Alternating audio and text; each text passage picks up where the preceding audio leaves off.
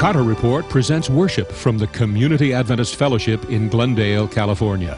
A special welcome to all of our viewers in North America and our new friends and churches in Russia. Today, you'll enjoy outstanding music and the preaching of the everlasting gospel by pastor, teacher, and evangelist John Carter. Please get your Bible and study the Word of God with us today. Thank you for joining us for worship and praise.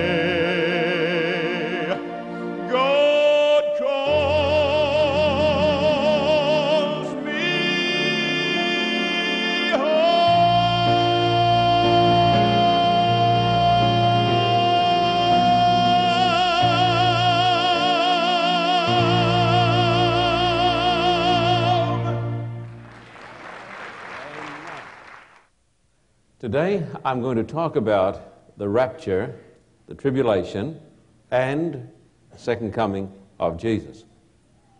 I want you to think of this scenario. You're in a Boeing seven forty-seven and you're flying maybe to New York or maybe even to Australia, and halfway through the flight one of the girls uh, comes out of the out of the cockpit, and she has gone completely white with fear, and she says to the people, "We don't have a captain, and what is more, uh, we don't have uh, an engineer. Uh, we are by ourselves." And you look around the, the cabin of the seven forty-seven, and a, an amazing thing has happened. Quite a few folks who were sitting there have, have gone. You know what has happened? The rapture has taken place. Some have been taken, some have been left.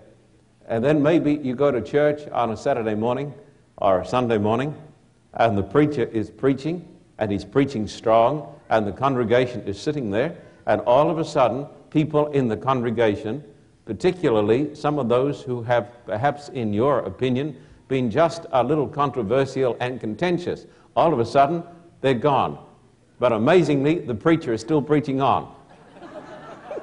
At least in that church that you were attending. Wouldn't be so in every church, of course. What has happened? Why, the rapture's taken place.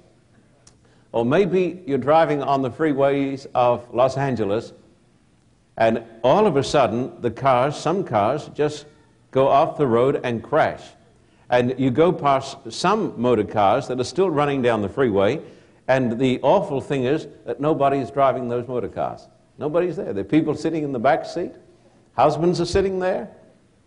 Wives are sitting there. Kids are sitting there. But people have gone. What has happened? The rapture has taken place. The rapture is the idea that the Lord is going to come in a secret way for the saints. And the saints are going to be caught up and taken home to glory. And then will follow a time of trouble such as never was since there was a nation, which is called the Great Tribulation. And during that time, the Great Tribulation, there is going to be a Jewish remnant, and that Jewish remnant is going to go out and proclaim the good news, the gospel, to the whole wide world. And millions of people are going to be saved. During this same time, after the rapture, the Antichrist is going to come, and he's going to rule for a literal three and a half years. The Jewish people are going to rebuild the temple over there in the city of Jerusalem, and the Antichrist is going to come, and he's going to sit in the temple of God, and he's going to show himself that he is God.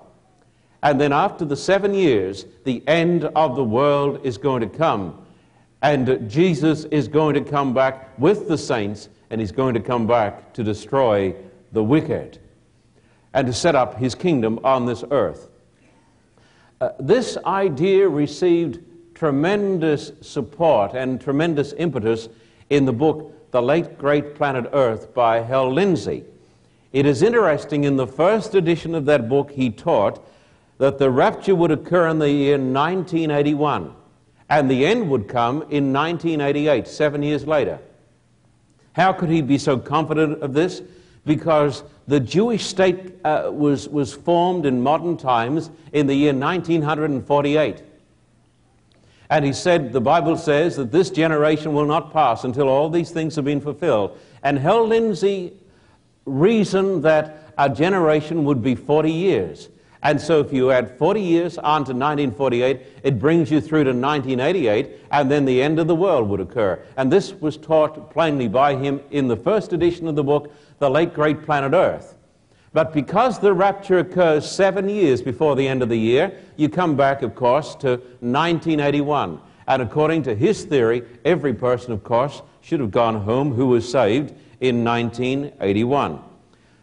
The idea of the rapture, and that the church is going to be delivered from the Great Tribulation, is tremendously widespread today. It has permeated every church, almost every church. And so today, two hundred theological colleges in these great United States of America believe and teach in the rapture. Let me say this before I go any further today. I want it to be ever so plain When we disagree with a person, this doesn't mean that we don't love him. I believe that in a family, husbands and wives who love each other dearly can disagree. I want to say that I don't agree with dispensationalism, but I believe that some of the most wonderful Christians in the whole wide world are dispensationalists. And so, if there are some folks who are sitting here today and you say, I don't agree with what you're saying, that's fine. You don't have to agree with everything I say. We need to love each other in spite of our differences. Because God has got his people, I believe, in every church, in every different religion. And the wonderful thing is, my friend, a lot of people are going to get into the kingdom of God who had faulty theology. If that isn't so, some of us here may be uh, feeling insecure because none of us are perfect and none of us have a perfect theological system.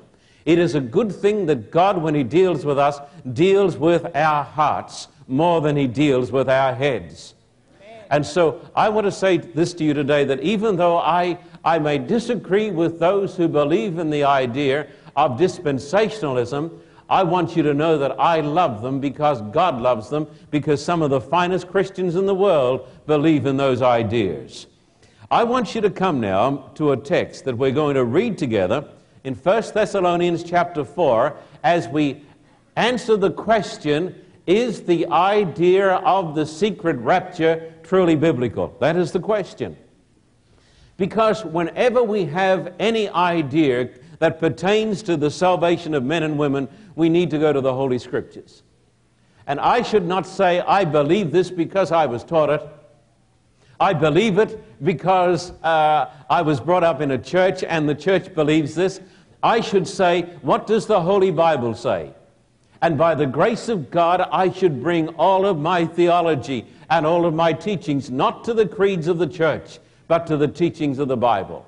Can you say amen to that, dear folks? Mm, that's good.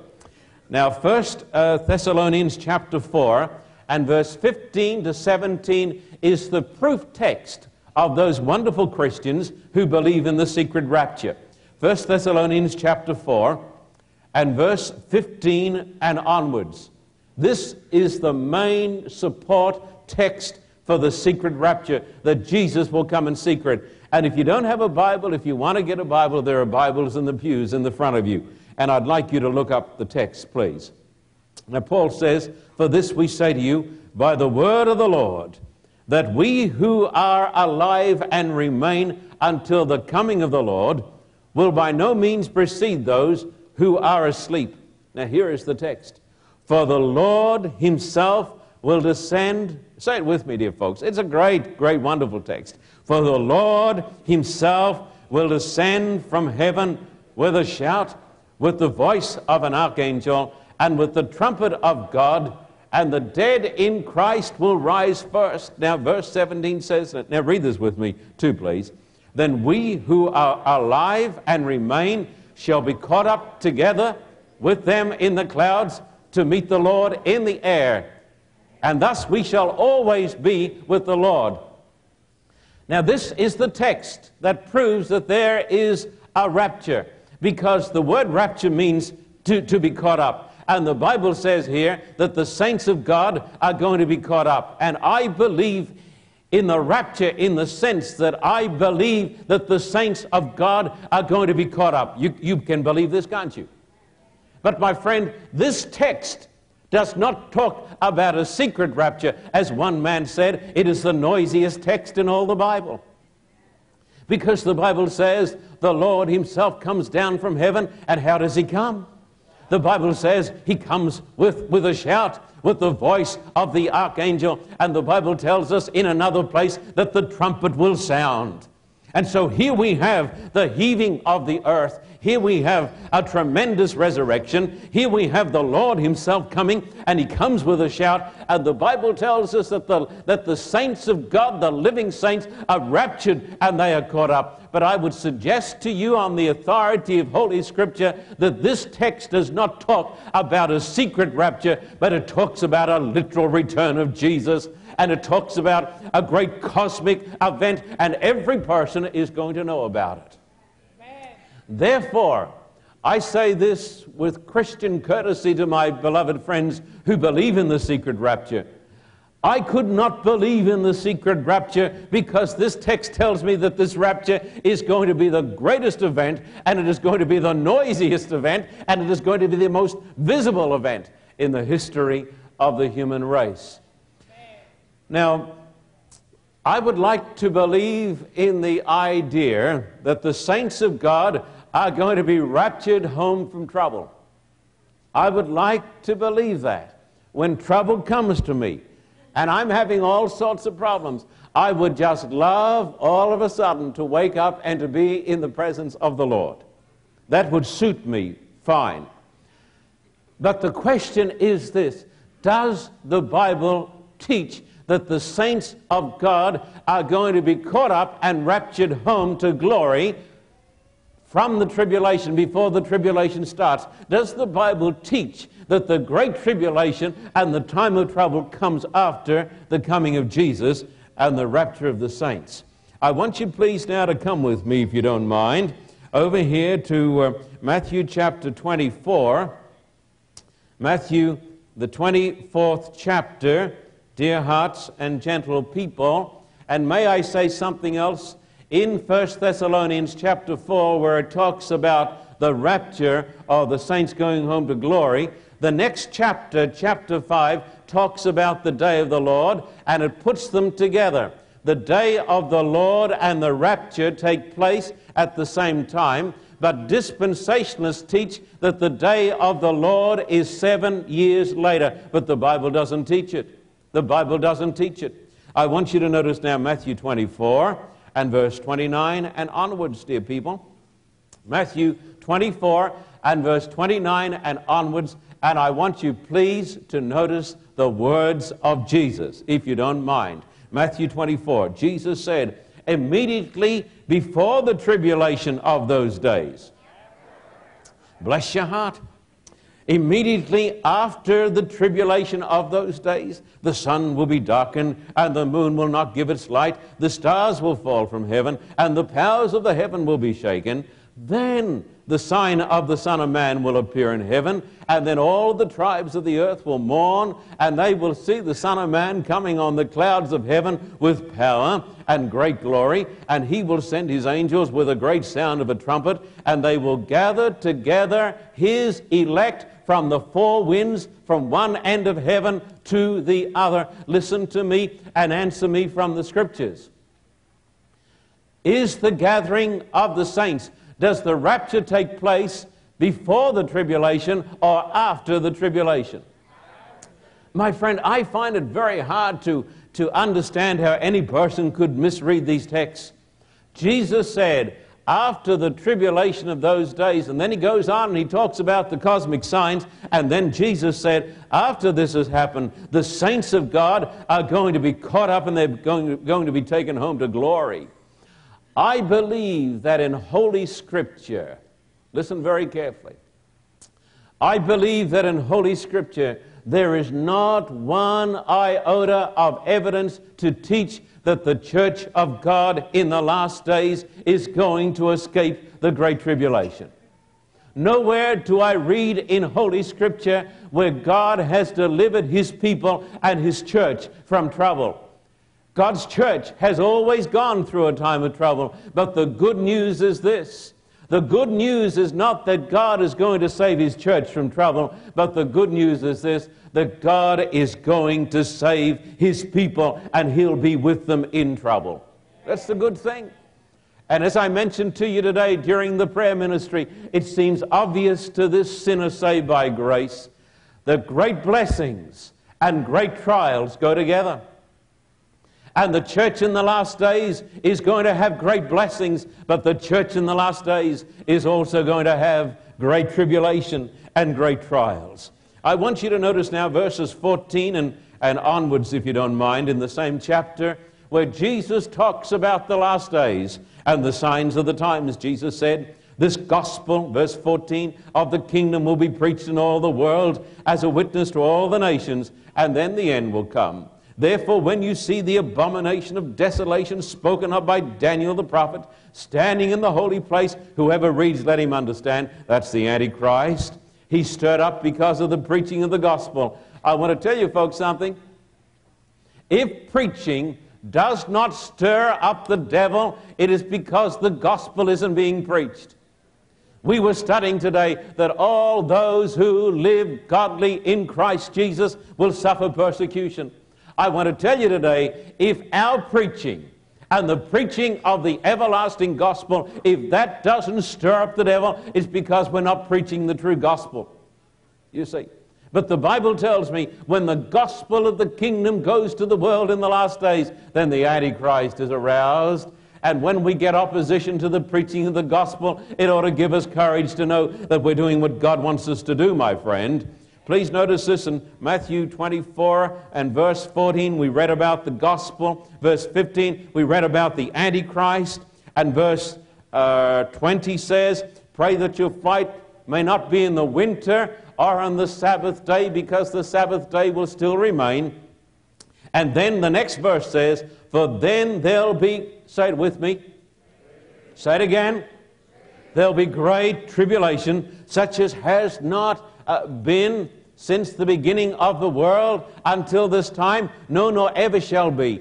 And unless those days were shortened, no flesh will be saved, but for the elect's sake, those days will be shortened. Listen to me, church. Listen to me, my friend.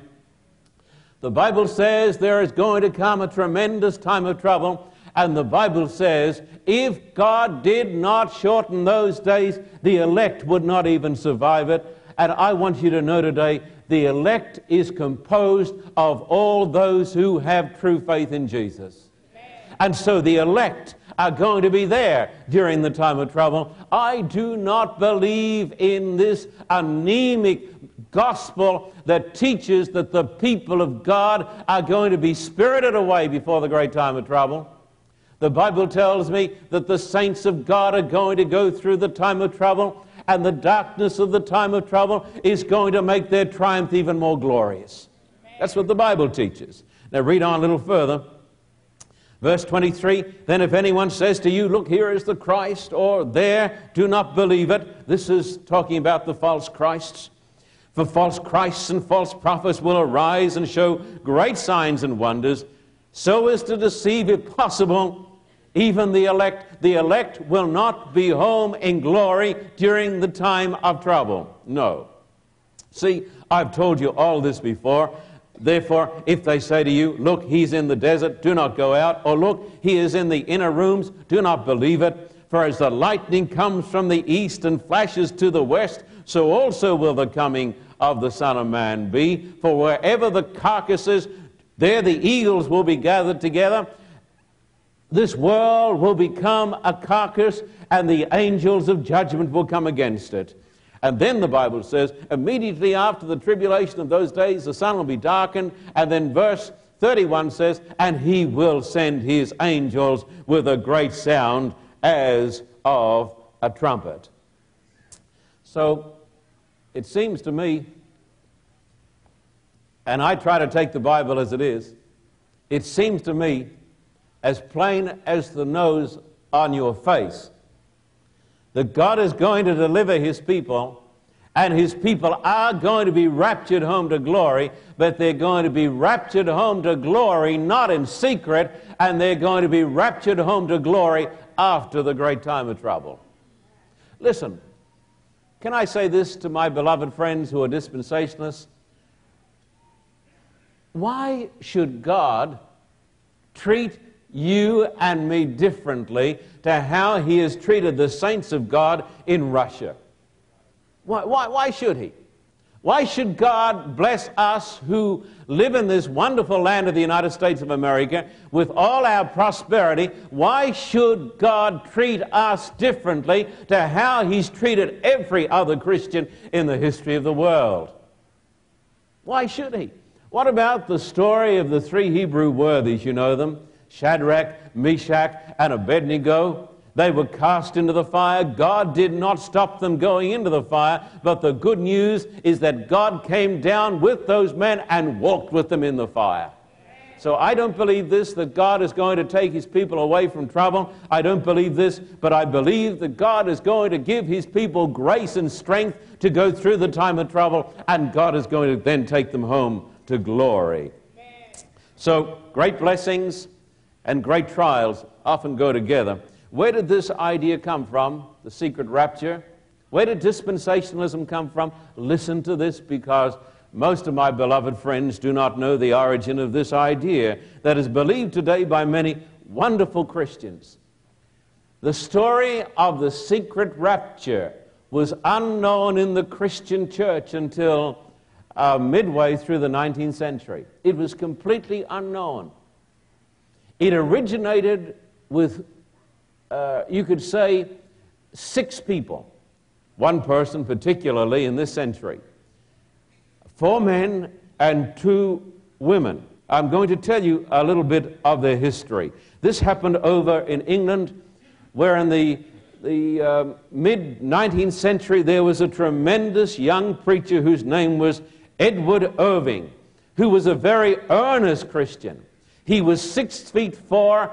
He was charismatic in every sense of the term. He was a dynamic preacher, and when Edward Irving was preaching in London, everybody wanted to hear him preach. He believed that preachers were generally dull fellows. And he said, we need to do something in the church to revive the church. And when he preached, people came from everywhere to listen to him preach. He was an earnest uh, uh, preacher, and he was an earnest Christian. I have no doubt concerning the authenticity of his religious experience. He believed these ideas. He believed that, now I want you to listen carefully to this, because you'll understand then how this idea arose. He believed that the most important thing a person could understand was the prophecy of the Bible. Now, prophecy is tremendously important, my friend. I believe in Bible prophecy, but I want to tell you prophecy is only important as it points us to Christ. And this marvelous and wonderful preacher, Edward Irving, also taught that every sickness that can come to a person can be healed by the outpouring of the Holy Spirit. And so he believed that the gifts of the Spirit had been restored in the church, and I believe that is so. I believe that. I believe in healing.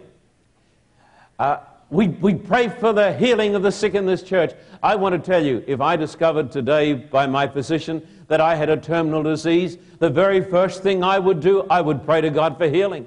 Amen. I believe in healing. I believe in anointing the sick. But Edward Irving took it a little further. He believed that God would heal every disease and every sickness, and God tried to teach him the error of that idea. He had three daughters. And each of those daughters, three children rather, and each of those children died. He himself died at the early age of forty-two. He also believed in revelations. Now, I believe that God on occasions gives revelations, but I believe every revelation that God gives must be in harmony with the Bible. But he believed in extra biblical revelations, and also he believed in the gift of, the, of tongues. I believe in the gift of tongues too. I believe that there is a true gift of tongues, and I believe there is a counterfeit. And so I'm not putting down tongues. He believed in tongues, and he believed basically that there were two types of Christians: first-class Christians who spoke in tongues, and second-class Christians.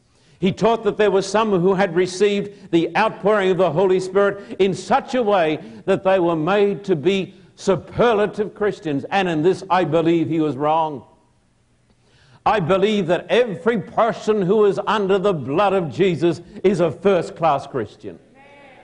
I believe that every person who has been baptized and who has been born again is a first-class Christian. I do not believe in, in first-class and second-class Christians, those who talk in tongues and those who don't talk in tongues.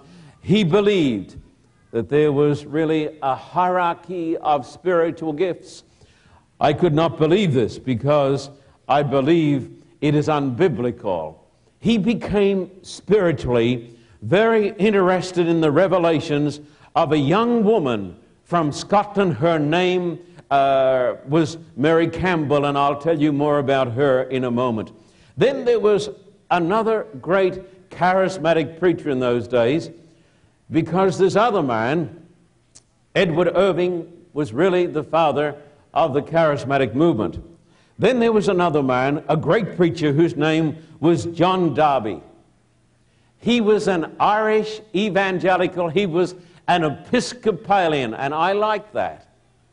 An Episcopalian is a person who belongs to the great Church of England, and I was brought up in the bosom of the Church of England. And John Darby uh, was a great Irishman, and I like that too. And he went around Ireland preaching the gospel, and he taught the gospel with such tremendous power and conviction that the Roman Catholic prelate said, unless we silence this man, all of Ireland will be converted from Catholicism to the Church of England. He was a man of God with great power, and he joined forces in theology with Edward Irving. But then two ladies who, uh, who made a tremendous impact upon theology and America and the world come into the picture, and one is Margaret MacDonald, and the second one is Mary Campbell. Margaret MacDonald, as her name suggests, came from Scotland. And Margaret MacDonald believed that she had received the gift of the Holy Spirit, and when God gave her a vision, she was told that there was going to be a secret rapture, and the saints of God were going to be taken home to glory, and then there would come a time of trouble such as never was uh, since there was a nation, and after the seven years, the end of the world would come. And this doctrine was accepted by Irving and also by John Darby. Then there was another woman whose name was Mary Campbell. She was a true charismatic, and all of these people, I cannot stress too much, were earnest Christians. And Mary Campbell believed that she had had an incurable disease, but God had healed her miraculously. And so she believed in a God who would heal and could heal every type of sickness and every type of disease. And she also received the gift of tongues. And when she went as a missionary, she did not try to learn the language of those countries where she went, because she said, God will reveal to me supernaturally those languages. Unfortunately, it didn't happen. And when she came back to Great Britain, she was so disillusioned that she gave up her faith.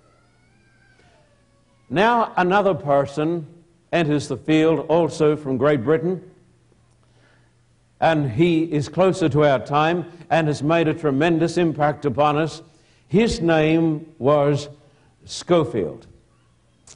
Uh, he was the person who helped to write the notes, or basically wrote the notes, for the Scofield Bible that has had more influence upon evangelical thought in this country than any other person.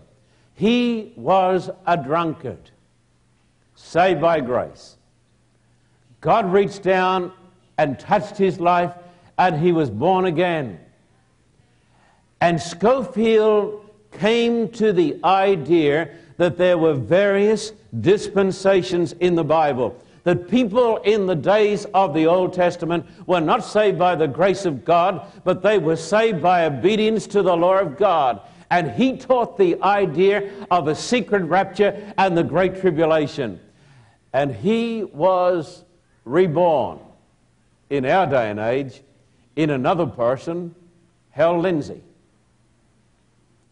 And thus, from Old Britain, from Irving, these two beautiful ladies, and from Scofield, and from John Darby, because of a extra-biblical revelation, came the idea of the secret rapture, which would be followed by the reign of the Antichrist and the coming uh, of Jesus in glory seven years later. Let me say this to those who are watching on three A B N and to the congregation today. The most scholarly Christian magazine in the world today, as far as evangelicals are concerned, and I'm an evangelical because I believe the gospel, is Christianity Today. that was started by Doctor Billy Graham. On the staff of Christianity Today, there are forty-five contributing editors. Not one of those editors today believes in the doctrine of Scofield or the secret rapture. In recent time, as scholars have been studying the idea of the rapture, one after another have given up this idea because they say it is like the missing link. The problem is it is still missing. And they say it is not taught in the Scriptures.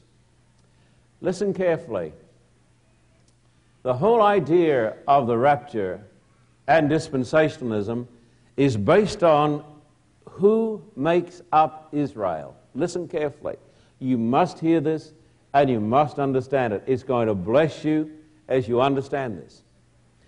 Dispensationalists, the Hal Lindseys, and other good people teach that Israel is central to Bible prophecy. If you go and talk to almost any Christian today, they will say the return of the Jews to Palestine is the greatest sign in the world. If you turn on Trinity Broadcasting, they will say the great sign is that the Jews are back in their own land and they got there in nineteen forty-eight. Now the question is this. Listen carefully.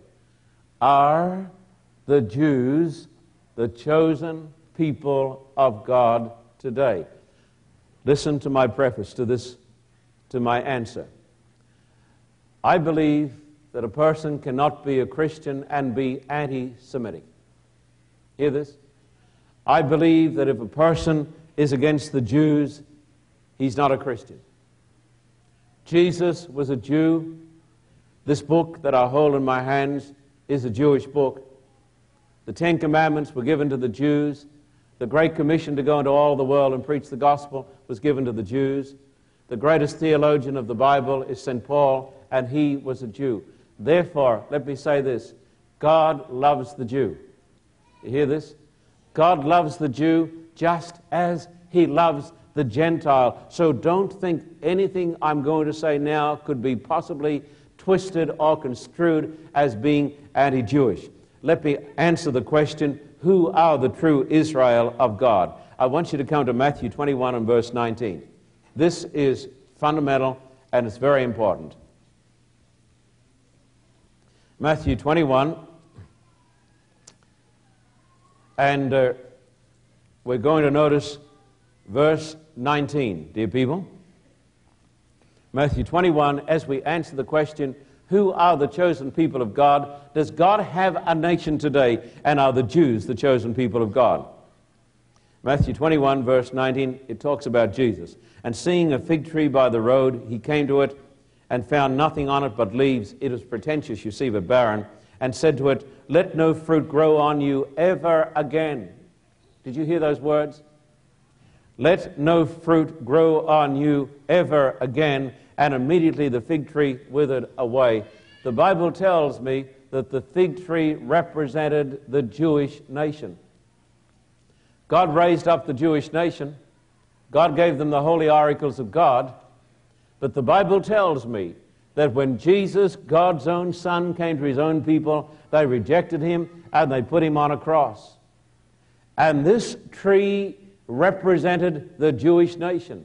And Jesus said, it's going to wither and die as far as being the chosen people of God is concerned. And then Jesus said these words, let no fruit grow on it ever again. Since the Jewish nation rejected the Lord Jesus Christ in thirty-one A D, they have no longer been the chosen people of God. Let me make this plain. God loves them just as he loves you, my brother. God loves them just as he loves you, my sister. But God no longer has a unique nation that is his chosen people. Now, this is very important because it goes completely contrary to dispensationalism. Notice Matthew twenty-one and verse thirty-seven and thirty-eight. Matthew twenty-one, verse thirty-seven and thirty-eight. Now, please notice this. Then last of all, he sent his son to them, saying, They will respect my son. But when the vine dressers saw the son, they uh, said among themselves, This is the heir. Come, let us kill him and seize his inheritance. And they caught him, cast him out of the vineyard, and they killed him. What is this talking about? What is the vineyard? It was the nation of Israel, God's chosen people. And who was the son who was cast out of the vineyard and killed? Tell me. It was Jesus. And then notice, would you please notice, verse forty-one, they said to him, He will destroy these wicked men miserably and lease his vineyard to other vine dressers who will render to him the fruits in their season. And then verse forty-three. Now, here is the death knell to the doctrine of the rapture and these ideas that say that Israel is the fulfillment of Bible prophecy. Verse forty-three, Therefore I say to you, listen, Jesus says, I say to you, the kingdom of God will be taken from you and given to a nation bearing the fruits of it. Jesus said, You were my chosen people, and I love you. I love you forever. But Jesus said, These are not my words. Jesus said, The kingdom of God is going to be taken from the Jews. Why? Because they committed nationally the unpardonable sin when they rejected God's own Son. And Jesus said, the kingdom of God is going to be taken from you, and it's going to be given to another nation, bringing forth the fruits. Jesus said, the fig tree is going to wither up. May no fruit ever come on you again, he said. But then Jesus said, the kingdom of God, please listen. Jesus said, the kingdom of God is going to be taken from you. Here is a warning to you and a warning to me. Let us not become proud. Let us not say we are the remnant church and nothing can happen to us. Let us not say we got the Bible, we've got the commandments, we've got the Sabbath, we've got the spirit of prophecy, we've got the organization, and we are safe and secure. My friend, if God took the kingdom from the chosen people, He can take it from us unless we likewise repent. Amen. Just remember that. None of us can say that because we are members of a certain church that we're going to be saved and God can do nothing about it. God rejected the Jews. He can reject you too, my friend. He can reject me if I turn from Him. The Bible says the kingdom of God will be taken from you and given to a nation. Now the question is, what is the nation? What is the nation? Is the nation these glorious United States of America? Is the nation Russia? Is the nation Australia? What is the nation Germany? Is the nation Britain, as is believed by those who believe in the idea of uh, British Israelitism? They believe that Britain and all the Anglo countries are now the Israel of God. What is the nation that has taken the place of Israel according to the flesh?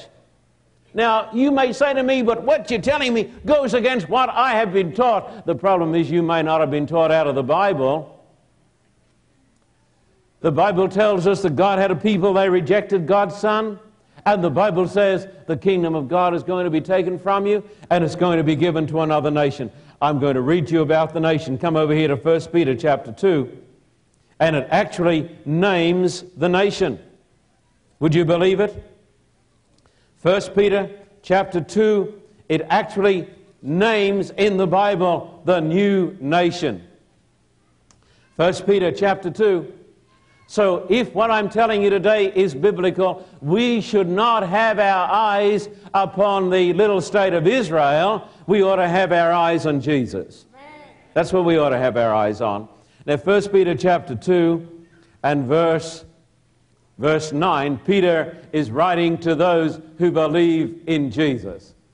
First Peter chapter two and verse nine, he says, But you are a chosen generation, a royal priesthood. Who is he talking to? Who is he talking to? He is talking to the church. He is talking to every person, Jew and Gentile, who has faith in Jesus. That's who he's talking to, friend. He's talking, Helen, to the black person. He, Fred, he's talking to the Filipino. He's talking, Mikhail, to the Russian. He's talking to the Australian. He's talking, my brother, to the American. He's talking to every person who is under the blood of Jesus. And he says, now look at it, but you are a chosen generation, a royal priesthood, a holy, say it, come on, a holy, come on, nation, that his own special people, that you may proclaim the praises of him who called you out of darkness into his marvelous light. Listen to the news. God has got an Israel. God has got a chosen people. Those people are the center of Bible prophecy. Those people are the apple of his eye. Those people are all those who are under the blood of Jesus, irrespective of the fact that they're Russians or Americans or Jews or Gentiles. That's what the Bible teaches. I want you to come now to Galatians chapter three, verse twenty-eight and twenty-nine. Galatians chapter three and verse twenty-eight, twenty-nine. There is neither Jew nor Greek, there is neither slave nor free, there is neither male nor female, for you are all one in Christ Jesus. Now look at the next verse. How could any person mistake this? It's so plain, it almost knocks you over. And if you are Christ, then you are, come on, Abraham, whose seed? Abraham's seed, and heirs according to the promise. The Bible tells me this, when I am in Christ, I am a Jew. Amen. I am Abraham's seed. Who, who were the seed of Abraham? Who were the children of Abraham? Tell me. Now the Jews were, but the Bible says, if you are Christ's, then you are Abraham's seed. Some friends of mine went to a meeting here in Los Angeles last Saturday. Irwin told me about it. It was a scary meeting, and I'll camouflage it because I don't want to bring race into this. But there were some people there of a certain race, and they said, um, and they were quoting the Bible. The devil quotes the Bible too, you know. They were quoting the Bible, and they said, unless you belong to our nationality, and unless you are our color, you are going to be lost and you're going to go to hell. And there were about twenty people there who were sitting there, and they were mesmerized by that garbage. The Bible tells me if you are Christ, and that doesn't say any nationality. As far as God is concerned today, it doesn't matter whether you're black or white or yellow or red. It doesn't matter what your color is. The thing that matters is, are you in Christ? That's the thing that matters. And the Bible says if you are Christ, then you're Abraham's seed, and you're the heirs according to the promise. Therefore, my friend, that bit of land over there in the Middle East, it is precious to God, the same as every other part of this world, but it is not the chosen land. It is not God's holy people anymore. God's, and Bible prophecy does not talk about it. People say to me, what does Bible prophecy say about nations today? Nothing. What does Bible prophecy say about the return of the Jews to Palestine? Nothing. The Bible talks about the calling out of God's chosen nation in the last days, made up of every nation on the face of the earth. Amen. And when that happens, Jesus is going to come. You see, if you understand this, you can't be a racist, friend. Uh, look at Galatians four and verse twenty-five. How can a person miss these texts? Galatians four twenty-five, for this Hagar is Mount Sinai in Arabia, and corresponds to Jerusalem, which now is uh, and is in bondage with her children. The Bible says there is a place and it's in bondage. And the Bible says it corresponds to legalism, and it says it is literal Jerusalem. That's not the city of God. The city of God is composed of all those people who've got faith in our Lord Jesus Christ. Come now to uh, Romans nine, six to eight, and this is the plainest one of the lot, and I've kept it to last. Romans chapter nine, and verses six and onwards. Romans chapter nine.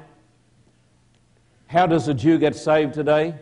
The same way as a Gentile, because as far as God is concerned today, every person, listen to this, every person who is not a believer in Jesus is a Gentile. If a Jew does not believe in Jesus, the Bible says, he's a Gentile. And if you don't believe in Jesus, and if you're not under the blood, you're a Gentile. But when you believe in Jesus, you are counted as a child of the promise. Romans nine, verses six to eight. But it is not that the word of God is taken of no effect, for they are not all Israel who are of Israel, nor are they all children because they are the seed of Abraham. But in Isaac your seed shall be called, that is, those who are the children of the flesh, these are not the children of God, but the children of the promise are counted as the seed. What does it say? The children of the promise are counted as the seed. Let me pull it together. People say, what about circumcision, which was the sign of the literal Israel? Did you know the Bible says this? Circumcision is nothing, and uncircumcision is nothing. That means nationality is nothing. But it says, faith that works by love, Galatians five and six. It says, circumcision is nothing, uncircumcision is nothing, but a new creature. First Corinthians seven says, circumcision is nothing, uncircumcision is nothing, but the keeping of the commandments of God is everything. So, what does God want today? Does he want a person who is a literal descendant of a certain tribe, who was circumcised in the flesh? No, you know what he wants? He wants people of all nations who are under the blood, who are circumcised in their hearts, that are new creatures, working by love and keeping the commandments of God. Listen, my dearly beloved brethren whom I love, who believe in the rapture, say that the big sign is Israel. That's not the big sign. That's not a sign at all. The big sign, Jesus said, this gospel of the kingdom will be preached in all the world, and then the end will come. The big sign is this, that God has got the message of the blood of Jesus that is reaching out around the world and calling people of every nation, kindred, tongue, and people into a glorious fellowship with his Son, Jesus. Amen. If I want to be ready for the rapture, you know what I've got to do? I've got to become a Jew. Not a Jew of the flesh, but a spiritual Jew. I've got to become a child of the promise. I've got to become a child of Abraham, because those who are in Christ are counted for the seed. How can I be ready for the greatest event in the history of the world? Listen carefully and I'll pull it together.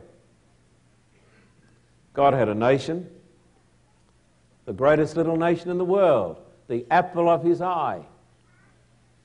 But because of pride and self-sufficiency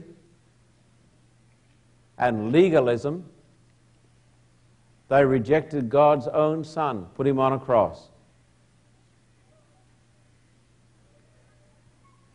So churchiness for you and for me, unless it is right with Christ, unless it is covered by the blood, will be a curse. Going to church may be bad for you unless you're under the blood of Jesus. So that's a warning to me today, that the kingdom was taken from the chosen people and given to the whole wide world, those who accepted Jesus. But it tells me something else that's very important as far as I'm concerned. It is not my relationship to an organization that counts so much as my relationship to the Son of God. Amen. Because if I am in Christ, if I'm under the blood, if I've gone to the cross, been converted, been born again, and His Spirit indwells me, irrespective of my color, I am a spiritual Jew. Amen. And I'm going to have a part in the New Jerusalem. Amen. Therefore, what is the most important thing for me and for you? To be a child of Abraham, a spiritual one. Amen. To be a born-again Christian. Not just to be a church member, even though I say that's important, but the most important thing is to be in Christ.